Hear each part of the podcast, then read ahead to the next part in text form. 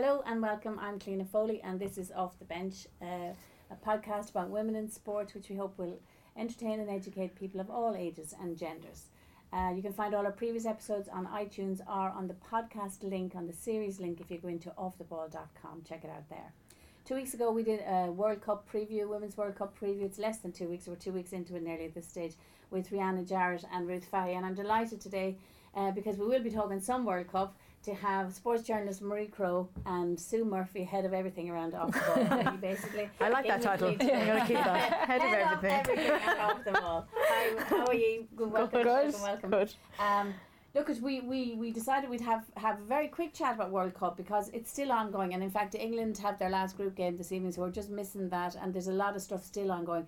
But we're kind of we're not out of the top six, we're not into the top sixteen yet. But what are your general impressions? Like, what have what have you noticed, even it, with the conversation about the World Cup, if you like, Marie? I thought that it, a lot more people would watch it. First of all, um, I know it's the group stages of World Cup and that it takes a while for things to get going, but I just expected there to be a little bit more about it, like just out and about. Like when Me I'm out too. at kids' football matches or just out meeting friends, nobody is talking to me about it, and that wasn't what I expected. Yeah. I thought it would be a bigger deal. I haven't kind of closed the door on it taking flight yet because we haven't got to the knockout stages, but I'm a little bit disappointed because I thought it'd be more of a watershed moment. I'm the same, man. Like I, I hear, and we talk about 2020 in, in, in here and everywhere else, and in RT as well. But like I, I listen to news sports bulletins, and they don't lead with the Women's World Cup. And in fact, it's the last thing they mention mm-hmm. at the moment. It's the mm. very end, and it's the kicker at the end, and at the Women's World Cup. And I know Ireland aren't involved, but I am surprised at that because I thought we were just starting to move out of that. So Yeah, I like. It's weird for me because I'm bit, I'm in a bit of a bubble in here a lot of the time because you're just looking at sport all the time. Yeah. So I definitely I definitely feel like. I definitely feel like it's more a part of the conversation than it would have been before. So when I come in in the mornings, there's two or three people that will have a conversation with me in the department about, oh, did you see the game last night? Oh, it was a mm-hmm. great game. And I feel like that's a change. Good. I feel like that hasn't been happening before. What annoys me is some of the conversations I've been having around it are people saying, "Oh well, I'll start watching it when it gets to the 16, when Yeah. it starts, Yeah. getting, when, when the good matches start going." I'm like, well, the matches are quite good now anyway. Yeah. So, you know, now I've just been watching a good bit of it because I've been home a lot. well. So, and the matches have been really good, and that's what's really great, some of disappointing is they're actually missing out on good football. Well, as I said to people, there's bad games and there's good games, which is exactly It's the same as World Cup. every World Yeah. Cup, you know, and every major sports tournament, but irrespective of the gender. Like um, last night's games were, were I, Oh, Brazil and Italy were I was the Brazil- amazing. And Italy to me are the dark horses, and I'm absolutely loving them. They're running out of energy a bit already, but I love. I couldn't get over how good Italy are. I'm really Yeah. fascinated by them. So that Brazilian Italy, I was actually texting people at home saying, who I know are football fans, saying, "Go over and watch it, watch it, watch it," because really this is a brilliant game. Yeah. Tina, I think people who are going in looking to find what they're looking for, which is negativity, which is focusing on, you know, if a player scores an own goal Yeah, like and Wendie Renard, quite a few or emojis peop- earlier yeah, on. or the the Thai game where there was a lot of goals let in, they're going to find yeah. that. But people who are going in with an open mind and are appreciating it on merit and what it is, it's the Women's World Cup. I think they'll be surprised and they'll be entertained by it. We should we should tell our listeners this one is really amazing. I mean, I was shocked by it. Marie was equally shocked. Um, Charlie Hebdo, which I mean, there's a big question about have the French embraced it really, and do and will French people embrace it as such, and do they embrace women's sport? Now, I think with rugby they really clearly do. The Yeah. Six Nations are giving great coverage, but um, the Charlie Hebdo front cover, people should know. Now, it's a satirical magazine, um, and obviously um, polemic magazine that gives out about everybody, if you like.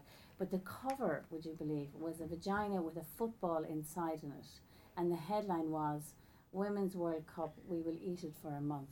And I just, just that shocked. Clean me. it. I had Bad to. taste. I had to click off it when I when I really I saw somebody tweet. I've just seen the cover, and I searched it, and I had to click off it, and I kind of sat back for a minute and.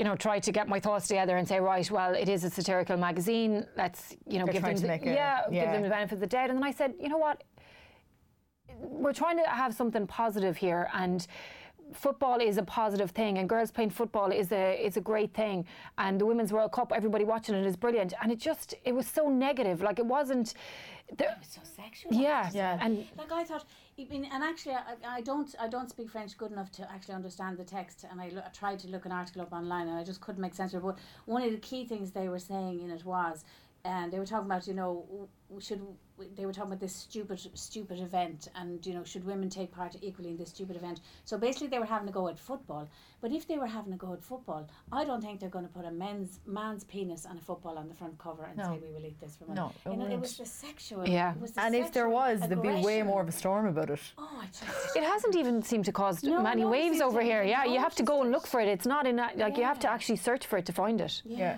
But it's it's kind of upsetting because when you look at the French games, the French games are all Oh. sold out. The French team are a really Yeah. good mm-hmm. team. I mean, people really fancy them for this. and they're they're right yeah. behind the team, and they, there's an excitement about the French team when they're playing as well. So I don't know. I don't feel like that's translating across.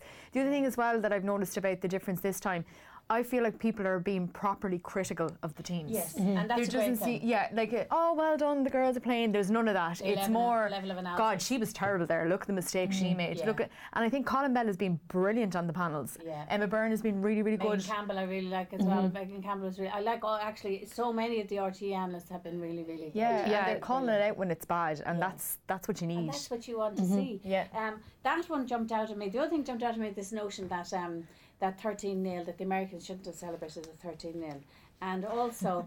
Uh, another one that interested me as well was the notion of seeing teams crying when they scored a goal with joy, which is something that I, I let's be honest, I don't think you're going to see that in a men's game. But again, without context, um, I think that's important to talk about why you might see that. So the 13 0 where did you where did you lie on the Americans celebrating each and every one of them?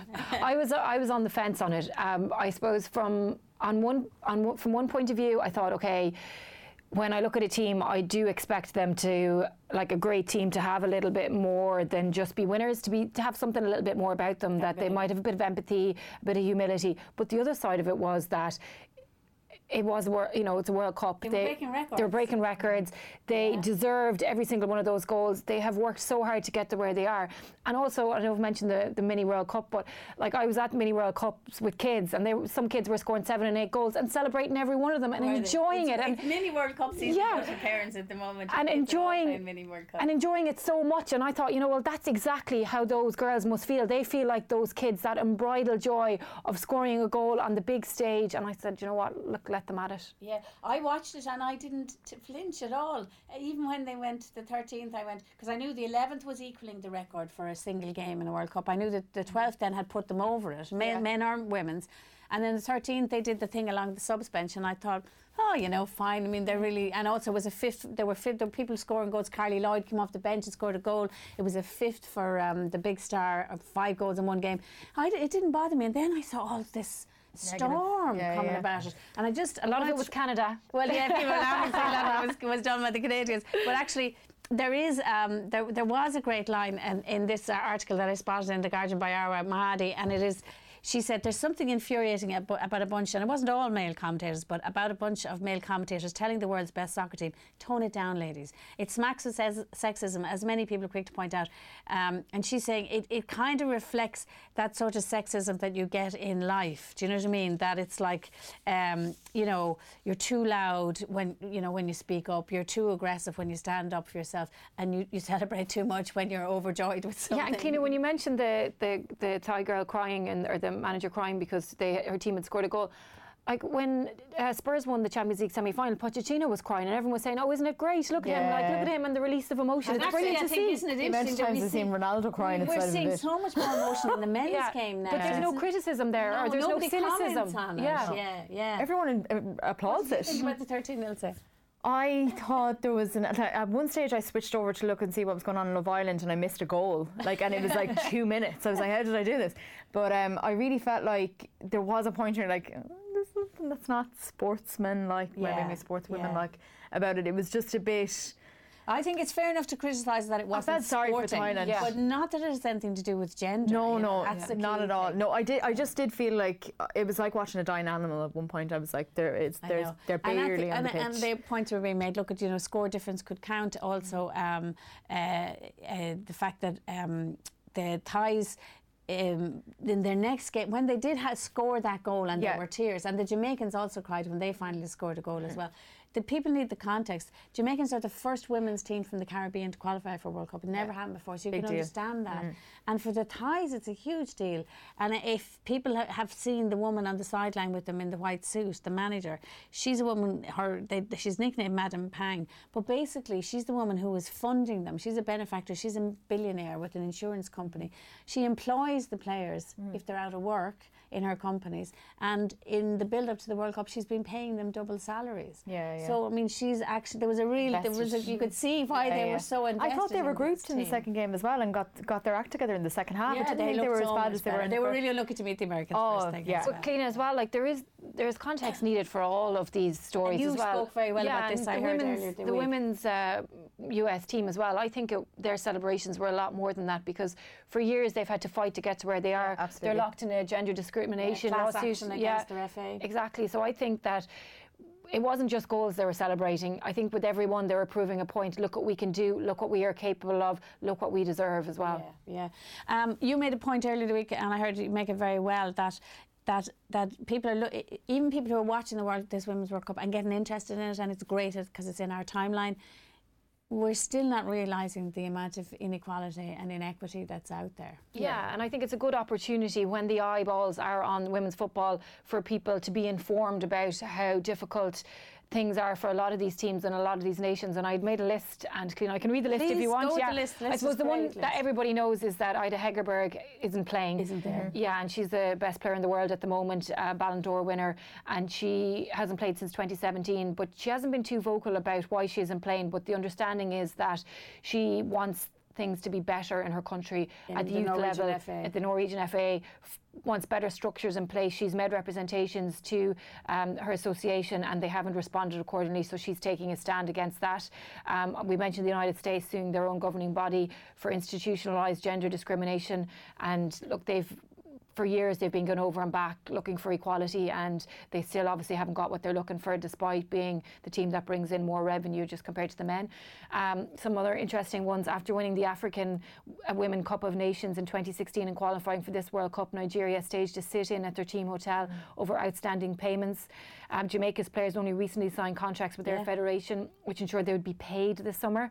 Um, so they were their head coach had not been previously paid since funding was cut uh, four years ago. And I think isn't it Bob Marley's daughter is doing Yes, a lot Bob of the Marley's funding. daughter is funding them basically. Yeah, which is again right. amazing. Yeah. Australia went on strike after the last World Cup, demanding increased pay. Brazil's players united against their governing body after their head coach Emily Lima was replaced by a man. Chile and Argentina um, are both.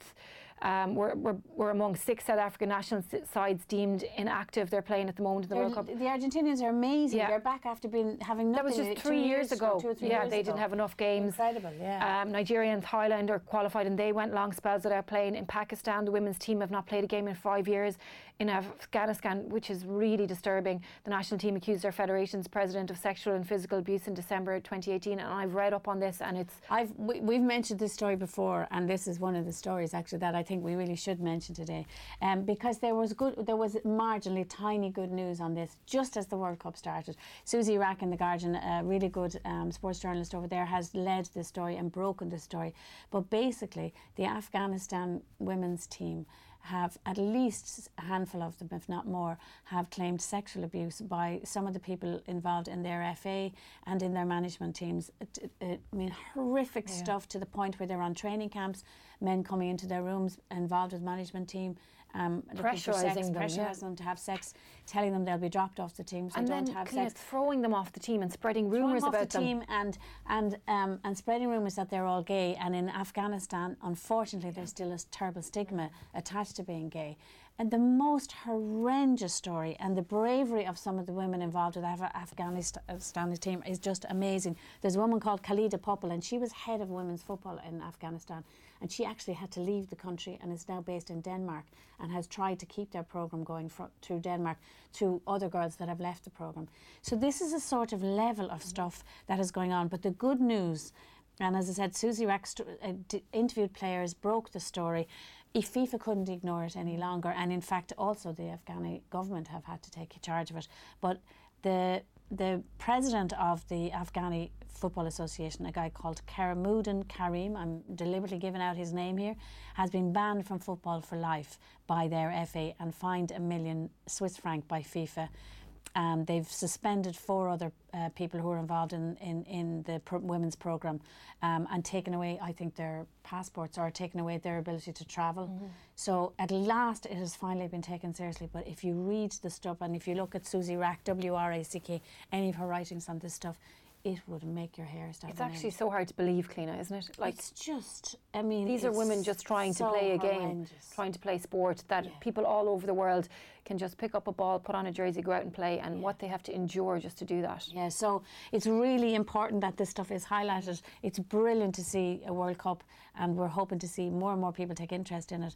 But this is what has what ha- what people have to suffer Yeah. to play sport. It's- I think it's still showing, like, It's obviously their there's the lives. stuff that's going on behind the scenes, but you even see it from the teams themselves in that they're, the funding isn't there Yeah. to actually keep those teams going. So Yeah. they're not on the same, like Thailand So aren't there's on a level such a level, there's such an arc of Yeah. Support Yeah. for these teams that we're even seeing at the World Cup. Because they're just not getting the support. Yeah, yeah. And really really, interesting, e- even with that Afghanistan team as well, because that story broke in November. Their sponsors, Hummel, were the company that sponsored them. Hummel pulled out. And we can say this all the time and off the bench. Sometimes the corporates have to get involved mm. here. Yeah. And if they, if you know, once they make a move, usually the, the money. federations usually will start to make moves Yeah. as well because they understand if the money's not coming in, what's Yeah, going to yeah. happen here. So good news for those brave women that have have uh, fought the fight, and great news as well. And I think we have to recognise it. Like you mightn't like the Americans' brash celebrations. You know they may dominate this World Cup. I didn't think they would. I've been surprised how good they are. But one thing's for sure, So they have led the way on this equality because the Danes and the and the Norwegians now are getting more money. The Australians just before the World Cup mm-hmm. they they talked about improving their money. Loads of different teams now Yeah. are, have so, have a stick to pull on at least Yeah. And because own those Americans and They led the way. remember Yeah. our own F- our Yeah. own brilliant women did as well. And every time I see Emma Byrne on RT, Yeah. I think Yeah, and they got advice from Hope Solo beforehand, and, and Did she they? yeah she helped steer them as well. So Yeah, I didn't know they that. all they're all helping each other out, and it's yeah. So that's a network. huge part of the context of this World Cup, I think, as well. Uh, really interesting. One last thing on it. Um, it. There was a bit of controversy as well because Emma Hayes, who's the Chelsea women's manager, an amazing woman, she spoke in Ireland this year, and we had her on. I, I, we interviewed her for off the bench.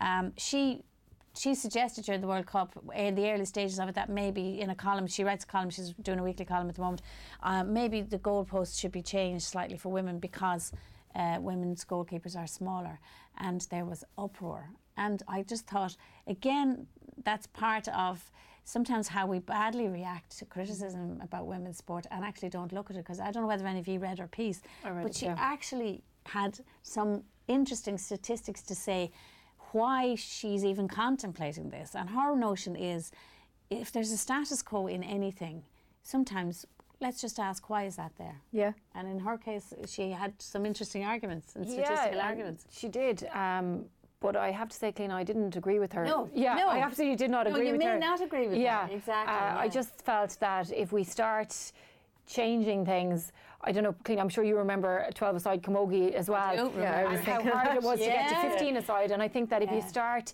taking away what we have, then it'll be impossible to get it back. And it wasn't that long ago that in the first World Cup that we were just playing 80 minutes and we managed to get it up to 90 Right, minutes the first. World, the first Women's World Cup, which was Yeah. 28 years ago, was only 80, 80 minutes. And the captain, the American captain, said that Famously. said that Exactly. she, uh, they're afraid that if we play 90 minutes, our ovaries will fall out.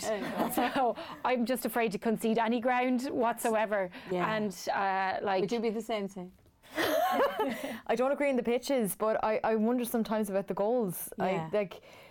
I'm sorry. I just I look at the poor goalkeeper sometimes trying to reach Well, you see, that, like, that, that, that Thai goalie was only five foot Yeah, five. and the But Nigerian the- goalkeeper was is very small as But well. some of the like, goalkeepers have been amazing. Some of them are very is it tall as well. uh, The The Argentinian Argentinian goalkeeper yeah. for Vanina Correa has been a fantastic. A couple of brilliant goalkeepers, but they're all tall. They are six foot one or Yeah. six foot usually. But Her then again, you're was. to have tall and small, and you are, you know, see. So That's the problem. Yeah. The The more argument was the Premier League, the average male goalkeeper is six foot three, and in the Women's Super League in England, it's five foot eight. Yeah. And the goal is eight foot high and 24 feet wide. But as you say, I can see there's the always point. a fear that if you roll back, Yeah. Yeah. If People you give an edge, they'll take or an inch, they'll take a mile. Yeah. But also, Cliona, when there's more females playing the sport and more people involved in the game, you're going to be able to isolate the players that you need to be goalkeeper. They do that in rugby all the time. singling out the Yeah, players yeah. for exactly. You take them when they're 10 years of age and you turn them into into and you second see row somebody players. who's six foot three at Yeah. 14 and you Yeah. say that's what your position should be and you coach them to do Yeah, and eventually we will get to a, a place when there are enough females out there who are tall that we can turn them into goalkeepers and, and goalkeeping has always been one of the arguments about oh women it, they'll never have good goalkeepers but I see the standard of goalkeeping and this has been fantastic Oh, it's been I mean amazing amazing. some terrible OGs VAR is driving me absolutely nuts Yeah. because they're taking forever to, do, to have penalties but actually the standard some of the standard of goalkeeping has been and I think it's going to kill this Yeah. argument about Yeah. women Yeah. it's about getting the right the right women and the right coaching Yeah. for women to become better developing the goalkeepers and skills. developing Yeah. it's the pathway thing again Yeah. interesting stuff but the World Cup continues and it's going to continue until July 7th and it's only going to get better I think because um, it's really it's but it's really surprised me so there are teams who have surprised me And I- Australia is my- Australia Australia I, I, love fancied. Australia. I just think they're great. yeah like, and it's funny um, there's so much fire. yeah, and um, our two our two analysts in here beforehand, Ruth and um, Ruth and Rianna, both said they thought that Australia mightn't be, you know, might just be about Sam Kerr, but actually they have looked to No, be better they're- balanced. they've been team. great. I love um, the Netherlands. They're yeah, Yeah. growing into it as well. But I think and they were in Ireland's qualifying yeah, group yeah. for they this, got so to know we them quite well. Yeah. But I think, like Cliona, it is. uh, It's just a bit disappointing that Ireland aren't in it. So it's hard to kind of for it to capture the imagination. that's one of the problems. But I do think that when you have young girls seeing the World Cup on the television and see that there's a pathway there and they find heroes, that's enough of a success for me anyway in Ireland that Yeah. this next generation are inspired. Oh, and I think they're going to be watching it. yeah, definitely, like it's it's very see hard it. to penetrate the mainstream sometimes, but I think that the the next Yeah. generation will benefit from this. Yeah, I, I think so as well. Um, and by the way, Ireland's women's qualifying for the next European Championship starts in September. They're in a group with Montenegro and Germany and Ukraine, I think. The first game is Montenegro. And we really have a stellar next generation again of footballers It's coming exciting. through. So it's a very exciting Yeah. time. And they're all watching this World Cup thinking we want to be at the Yeah. next one. So that's good. Um, there were a couple of things where Nike got got got, got uh, caught in two big controversies since we've been chatting last. Um, the first one, uh, obviously, people will know about at this stage, was the pregnancy argument. Um, a couple of very high-profile prom- um, athletes in America, particularly, came out. Track and field athletes, Alysia Montaño, um, Kara Goucher, um, a marathon runner, and then Allyson Felix, which is the really interesting one, who's you know um, six-time Olympic champion, eleven-time world champion. The, probably the best-known track and She's box field. office. She is super, super box office, Mm. and also a Christian, you know, God fearing, perfectly spoken, always been the voice of Nike, Yeah. Nike in America. Yeah. Came out to say that actually, when they were pregnant and they were trying to negotiate contracts or negotiate their performances, performance standards when they came back to compete after having their child, that um, they had they struggled with Nike. And were you surprised by this, Rasu? I, I wasn't surprised by it. I was upset by it. But I, I mean, I, I work in sponsorship. And I just feel like when you sponsor somebody like that, you're sponsoring the person.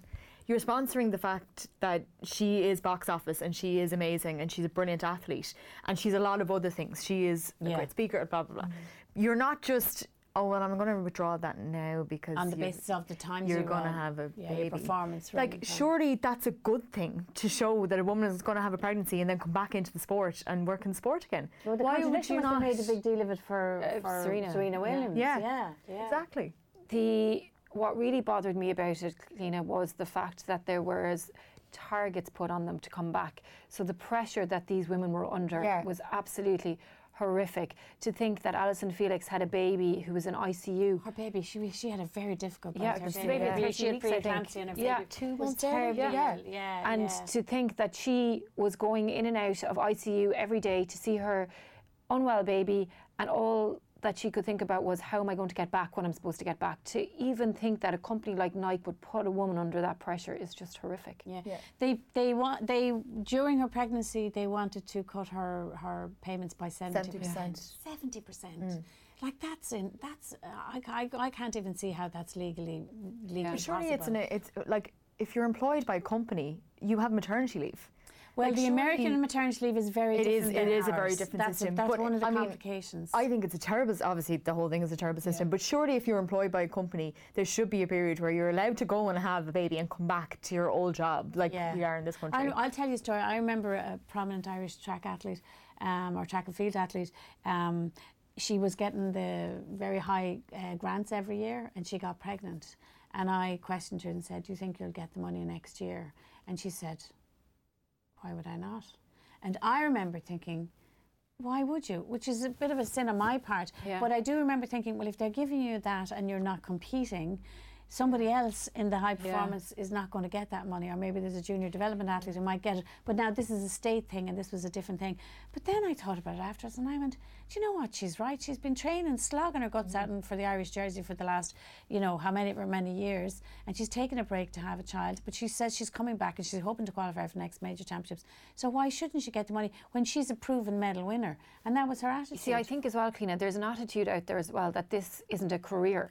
That this is just something that people are doing for a really short period, yeah, the- and for a short period of time. Yeah. But this is actually their lives, and I don't think that that is grasped by enough people out there. That this is a career choice that they made, and they have worked every single day, like the way we work, like the way everybody works, to achieve their goals. And, And, and so if you, if any woman has an employer, Yeah. in this case Nike, um, well then you expect you expect proper services and conditions But for you during your time of surely you're pregnancy and invest- your after after your yeah, pregnancy, absolutely. And you're work. you're investing in the person. You're not just investing in their targets. Mm-hmm. You're investing in them being a good person as a brand ambassador. Yeah. So why would you put all these targets against it to make sure they?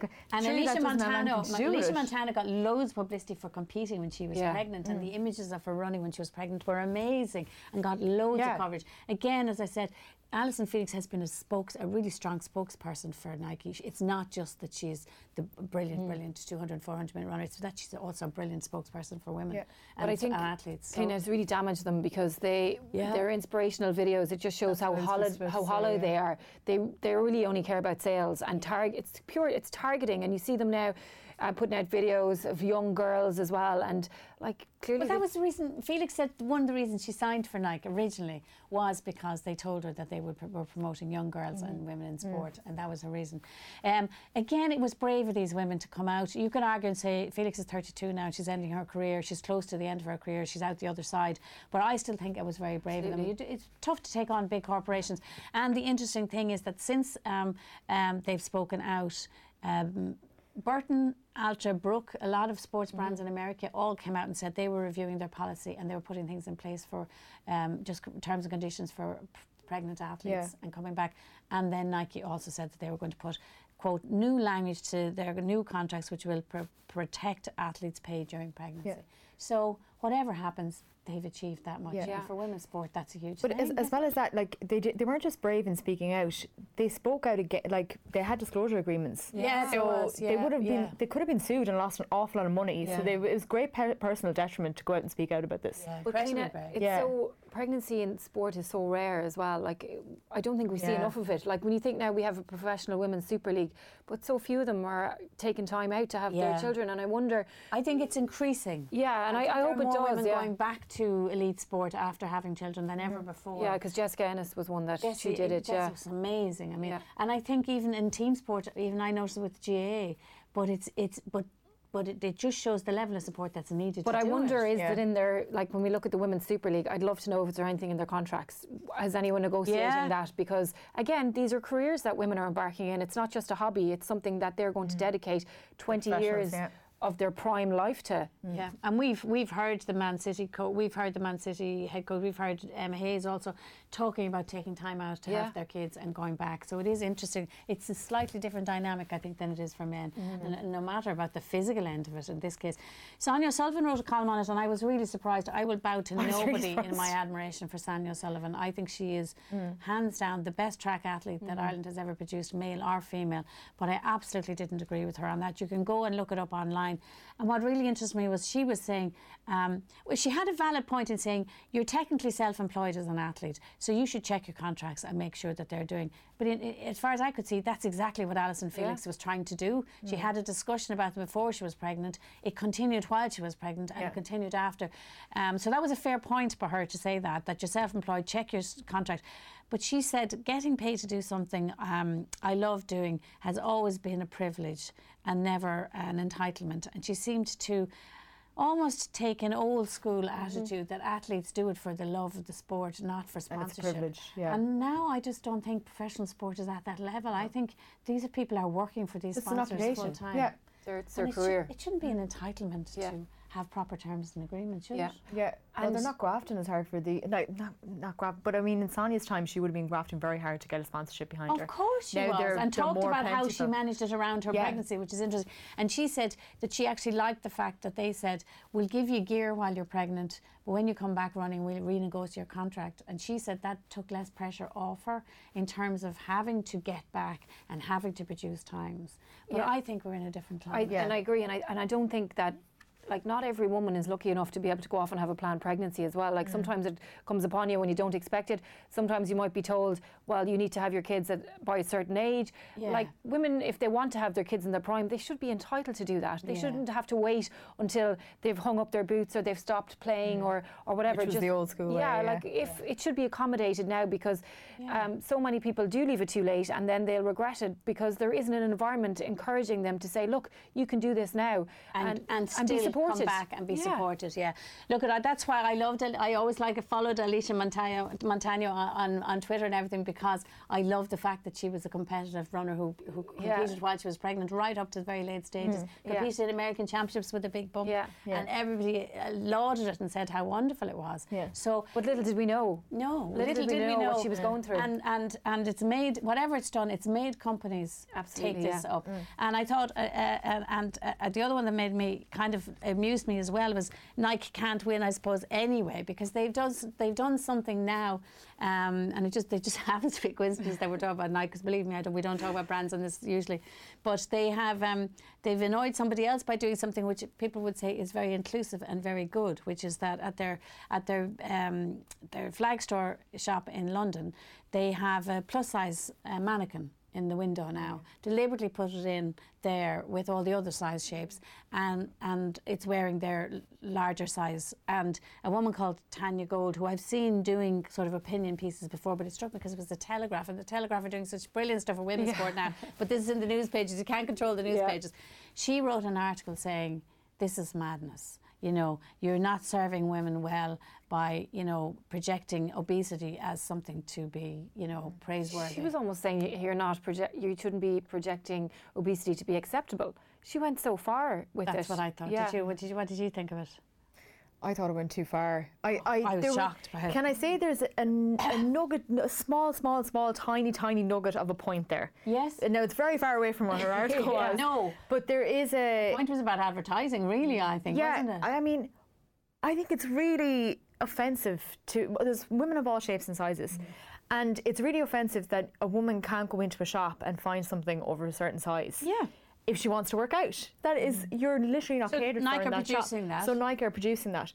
But there, I think the part she was trying to get at, but not doing a good job of it, was that we don't want, don't necessarily see this as normal because we should be trying to work towards a point where we're exercising and we're eating properly and everyone's healthy.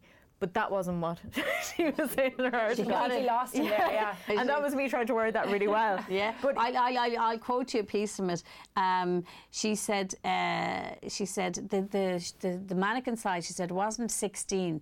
It was immense, gargantuan, vast. She had, she was heaving with fat, which I couldn't see at all, to be honest. When I looked at it, I didn't see that. I didn't see heaving um, fat, no. Obese, pre-diabetic. She said it was all these things. She says, her point actually really was also about advertising, you know, because she was saying it's unease that sells clothes, bags, cosmetics as res- as redemption to women. That you know, and she was complaining about the fat acceptance movement. But by God, did people kick off on social media? I- and uh, people, it's just it was so unfair. actually it was really great because people who were large size said, you know, I, I'm I'm training for marathons. Um, this is why you know I struggle Yeah. with my weight, um, but I'm actually fit. You Yeah. know, 'cause not everybody you see that's big is unfit. That's what she Yeah. That's and what she that was saying, Really, yeah, really what came across with her was Same, that yeah, you're all that- in, that you're dangerously unfit, Yeah, yeah. and that you're going to And have that a heart attack. yeah, and she was saying, you know, this is unhealthy kind of promotion. You shouldn't be doing this. You're not doing them any favors. And surely it's healthy to promote that you can go and shop for workout Exactly. clothes. Yeah. You know, because because bi- bigger women always any- say it's so hard to get, and I think it's brilliant. Now I go to my gym now, and I think there's just such an eclectic variety of sizes and shapes Mm-hmm. Yeah. in there now that weren't there before. Um, it, women are more comfortable going into gyms now because they can get gear that fits them, Yeah, and they can go in, they can work. And why should workout gear be exclusive to a certain size person? No. Like that's what she was saying as well. That's- that, but yeah, You exactly, shouldn't, yeah. you shouldn't be allowed to buy certain types of clothes if you're not a size ten or whatever. Yeah. yeah, yeah. Like she was saying, it was. It's you know, this is a this is an advertising ploy. It's a cynicism. They're they're preying on uh, the weakness of people who are overweight or fat. You know, because uh, this is how I'll sell them more gear. But actually, I think that Nike, in doing that, I, think, it was so quite well because good it gives people a place to go and say, right, well, I know there's going to be something for me. If I want to start my journey of getting healthy, even if I don't and I just want to buy workout clothes, at least I know they're there for me. Yeah. But for somebody, say if somebody who wants to lose weight, I can't even imagine how difficult it is for them. They can't go into a shop and buy clothes. They probably feel excluded in the gym, and then somebody writes an article like that. That's what I'm saying. And you're, That's why you know you're you're actually excluding people. Yeah, it's Yeah, a dangerous that's polemic. word. It's dangerous, It's a dangerous polemic, Yeah. I think. And like I, I'm so conscious, I think as well. I always think that, like, I think it's so great now that you can get workout gear in every size Yeah. and color and shape, and Yeah. people because. It's called leisure wear now. Leisure wear, at, at leisure wear, yeah. But you know what I mean? That old thing of having to, well, even when I when I'm overweight and I am at the moment, when I go into the gym, I have the biggest T-shirt on to hide me, and I love now to see Yeah. young girls in there, and they're not afraid if they if they're bigger, because they're still in there getting fit. No, they're Well, doesn't it just their show as well, You Clean know, they're There's not a- afraid of that. They're making it because there's a market for it as well, and because people want to market. do it and they want to wear it and they want to go out and exercise. So Yeah, I think it's great. Yeah. Um, so I think she got it badly wrong, but actually the stuff on Twitter was fantastic um, because so many people, like the threads were huge and the stories were really Yeah. redemptive and really, really great and people really supporting each other. If anybody, I tweeted, um, if you go back on my t- my own Twitter account, I think, or I think we might put on the off the bench one, off at off the bench OTB, capital OTB, but a woman that really I saw during the London Marathon that absolutely just amazed me. There was a guy doing brilliant colour interviews during it, and he stopped a fun runner, technically a fun runner. Um, her baby was four months old.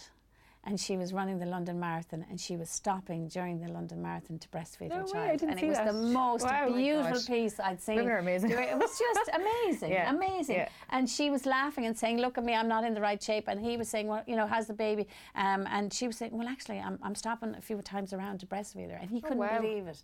So, like, that's what women Yeah. do, you know, and celebrate them and let's get on And with it. That's great. can we just go back to the, the thing that we go back to all the time in this podcast? Sport is meant to be fun. It's meant, Meant to be fun, You're meant to yeah. Involve people. You're meant to have a good meant to time. make you feel good. Yeah. Yeah. It's meant to make you feel good Exactly. and have fun. Yeah. Exactly. and it's not an exclusive club. No, No. no, absolutely not.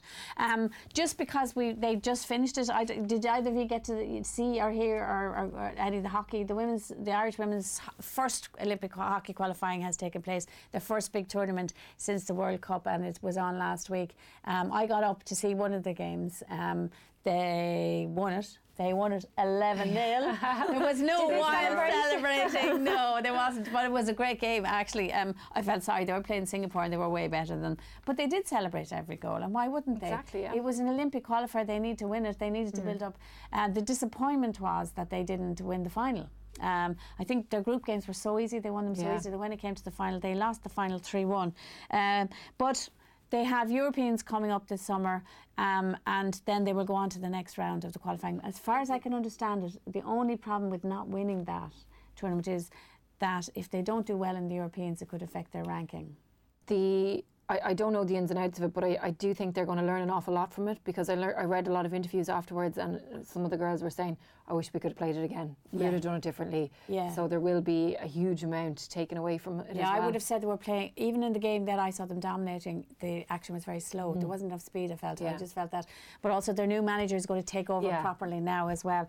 Um, and just watch out for it because the Euro- their European Championships are in Antwerp on August the 16th and 25th. And then how they do with that will also affect their rankings then for the next section of Olympic qualifying, and that will be a home and away against one other team, and this is when it's going to get really. Big. One of the things that interests me is that they have two new caps, uh, Bethany Barr and Sarah Hawkshaw, and um, and I always say, oh, we should never refer to women athletes in relation to the male athletes in lives, but I think people might be interested in Sarah Hawkshaw because people who know anything about Dublin GAA, she played underage for Dublin GAA and her brother David. What a I was about to ask family. you, is it David's brother or She sister? is. yeah, her wow. brother David Yeah. is, is captain of the Irish men's. And he played 20. GAA as well for Dublin. He played GAA, Yeah. for, and and he he he should have been in Australia captaining the Irish men's rugby Yeah, under twenty he team. got injured. He got injured, Yeah. so he was up watching her on crutches. So that's Yeah. what I, I caught my eye. but I mean, isn't it amazing how Amazing, talent yeah. can go? And- talent and determination. I think, can often go in families.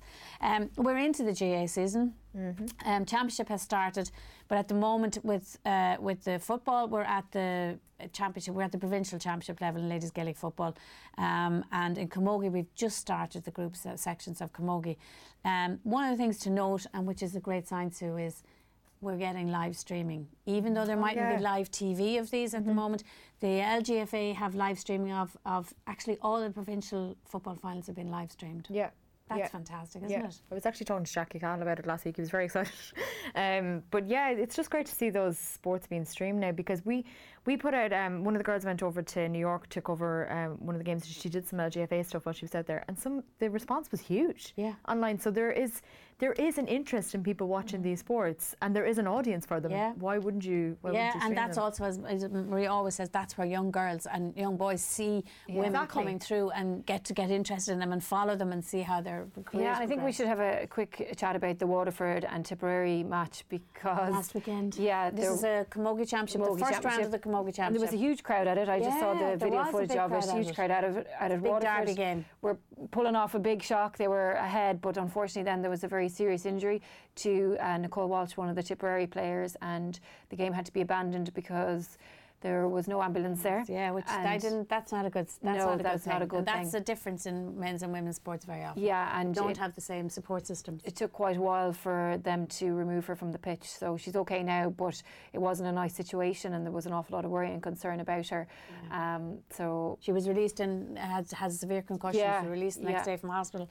But you're right, and it is an area as well where we see inequalities because the money isn't there, because the support Mm-hmm. system, even because there aren't the same amount of volunteers, or there might be men's matches somewhere else. yeah, That, that sort of thing about having an ambulance at a match, you know. Yeah. That's dangerous. And unfortunately, It is, Water for for part of, for her health, Water were actually That- leading tip, which yeah. wasn't wi- wasn't being expected. That was not on the cards And, at all. And now the game's going to start Yeah. and be replayed. So that one, the replay of that is going to be very, Amazing. be very interesting.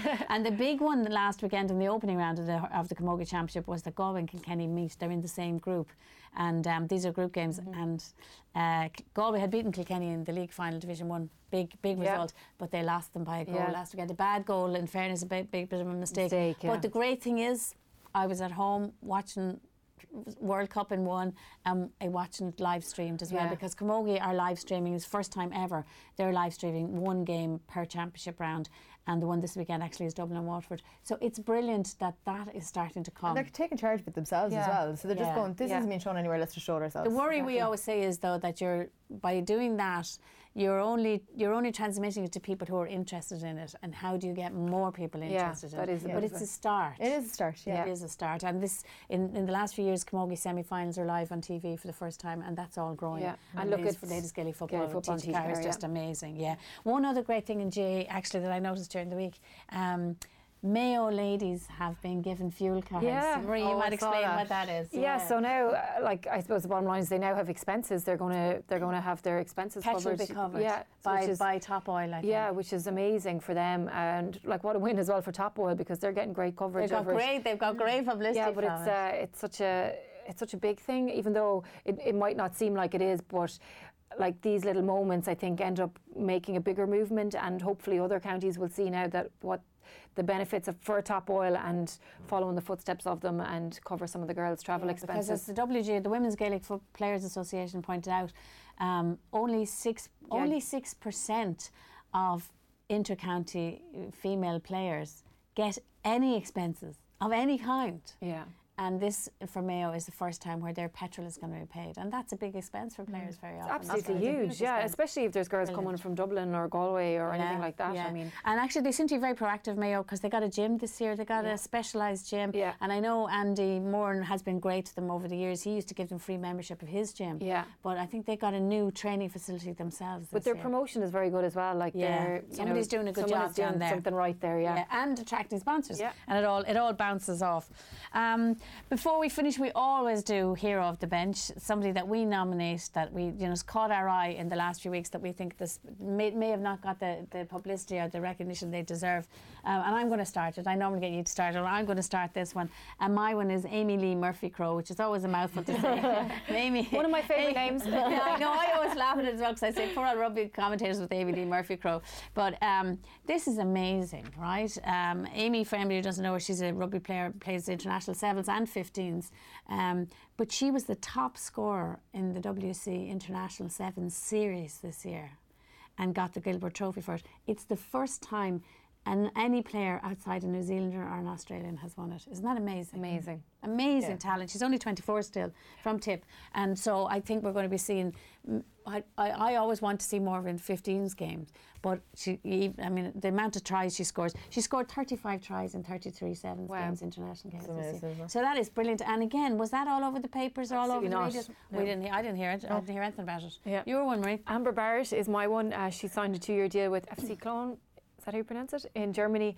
So this is really exciting, I think, because from we've noticed over the last few years that the more of our international players who are playing professional, like the girls playing in the Women's Super League, the better it is for a national team. Yeah. And I think if we want to qualify for a major tournament, which is the most important thing, I think for, for women's football here in Ireland, um, we need to have our players playing the top level. And to see Amber now turn professional, I'm just so excited about it because I think she has so much potential.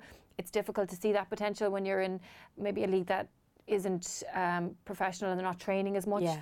So I think it's gonna it's gonna really She was a catapult her to a whole brilliant new uh, level. Gaelic footballer for Donegal, Yeah. but quit Gaelic football to specialise in football. Went, came to Dublin, went to Peamount, who are leading the league at the moment by eight points, I think, and now going to Germany. And there's the pathway, there's yeah, the progression. exactly. So uh, Brilliant. the more that we see, I think the better as well. brilliant. And what about you, Sue? I had a footballer as well now because I didn't That's know. all that. right. But um, I was at the fans match, the Aviva fans match. Oh yeah, um, we should say. Yeah. Were you? Did both of you? Were you playing? I in the didn't know. League No, I was Neither of us working. Yeah, I went okay, down. I went down. I went down. But um, Katie McCabe and Louise Quinn were there, and sometimes we forget that there is these girls that are really interested in women's sport and look up to these girls as role models. And there was a couple of girls that day, and they Louise Quinn and Katie McCabe were just brilliant with everyone. They took they were managing the two teams, but they were brilliant. They were just like got it. Like Katie McCabe was like, they told me not to go on, but I'm going on. I'm going on, and she was like, I saw the video of her team talk, and she was like, "Never mind being so friendly, get into it. stuck yeah, in And I was trying to get Louise to do an interview at one stage, and Louise was genuinely like, "Oh, what's going on over there?" I was like, "Louise, Louise, camera, camera." Competitive. So they were just, they were, they gave their heart and soul to it, and they were just brilliant with everyone that was there, and that's exactly what you need. You need These great role are models these are like two that. brilliant Irish players playing for Ireland and or Arsenal, but have very little time. Actually, I was talking to Louise Quinn recently. They really only have three weeks off, and they're back Mm, Yeah, into pre-season yeah, very quickly. yeah. And to come down and give that time and be so great. They were people. brilliant, and they were infectiously good-humoured and positive, Yeah. and just good to be around. Loads of for the day. energy about Yeah, them. they were brilliant. All right. Before we finish up, um, we have an event coming up. Um, Sue, you might tell Yes, us. as it's queen of everything around off the ball. Queen of The boss of everything. Boss of I really like all these titles. Nobody else knows this except me. Um, the 11th of July, we're going to be in the Alex Hotel. It's 3 and 20 by 20. And we have a panel of Irish legends and icons. So we have Sonia Sullivan, Annalise Murphy, Mary O'Connor, Louise Quinn, Katie McCabe, I think is nearly in, Jessica, Jessica Harrington Harrington, and her daughter Kate. Kate. Harrington. Um, and I think that's it at the moment. But So we have a off few the more ball, have, off the ball do these road shows all the time, Yes. all around the country on different sports, and I'm always like, why is it all men? And Why are they always male sports? A lot of the Yeah. times there are not always. Sometimes they have female guests when they can get them as well. Yeah. But this is exclusively female. all women. This all is women. all women. Yeah, and it's Um, open to all age groups as well. It's open so to you don't all have to age be. Groups. doesn't have to be over 18. And you don't have to buy a ticket. What you have to do is you have to go into offtheball.com slash events and go in and uh, book a ticket. Yeah, that's, that's all you need It's to do. free. It's free. It's on the 9th. 11th of July, and it starts at half seven, and we're going to have about Half three different night. panels, so you can come We are going to have a great night. I'm looking forward A to somebody night. asking Sonia Sullivan now about her column Yes, yes. regarding You're looking at me, aren't you? She listens to this. She's going to go out. to I think we're probably going to have.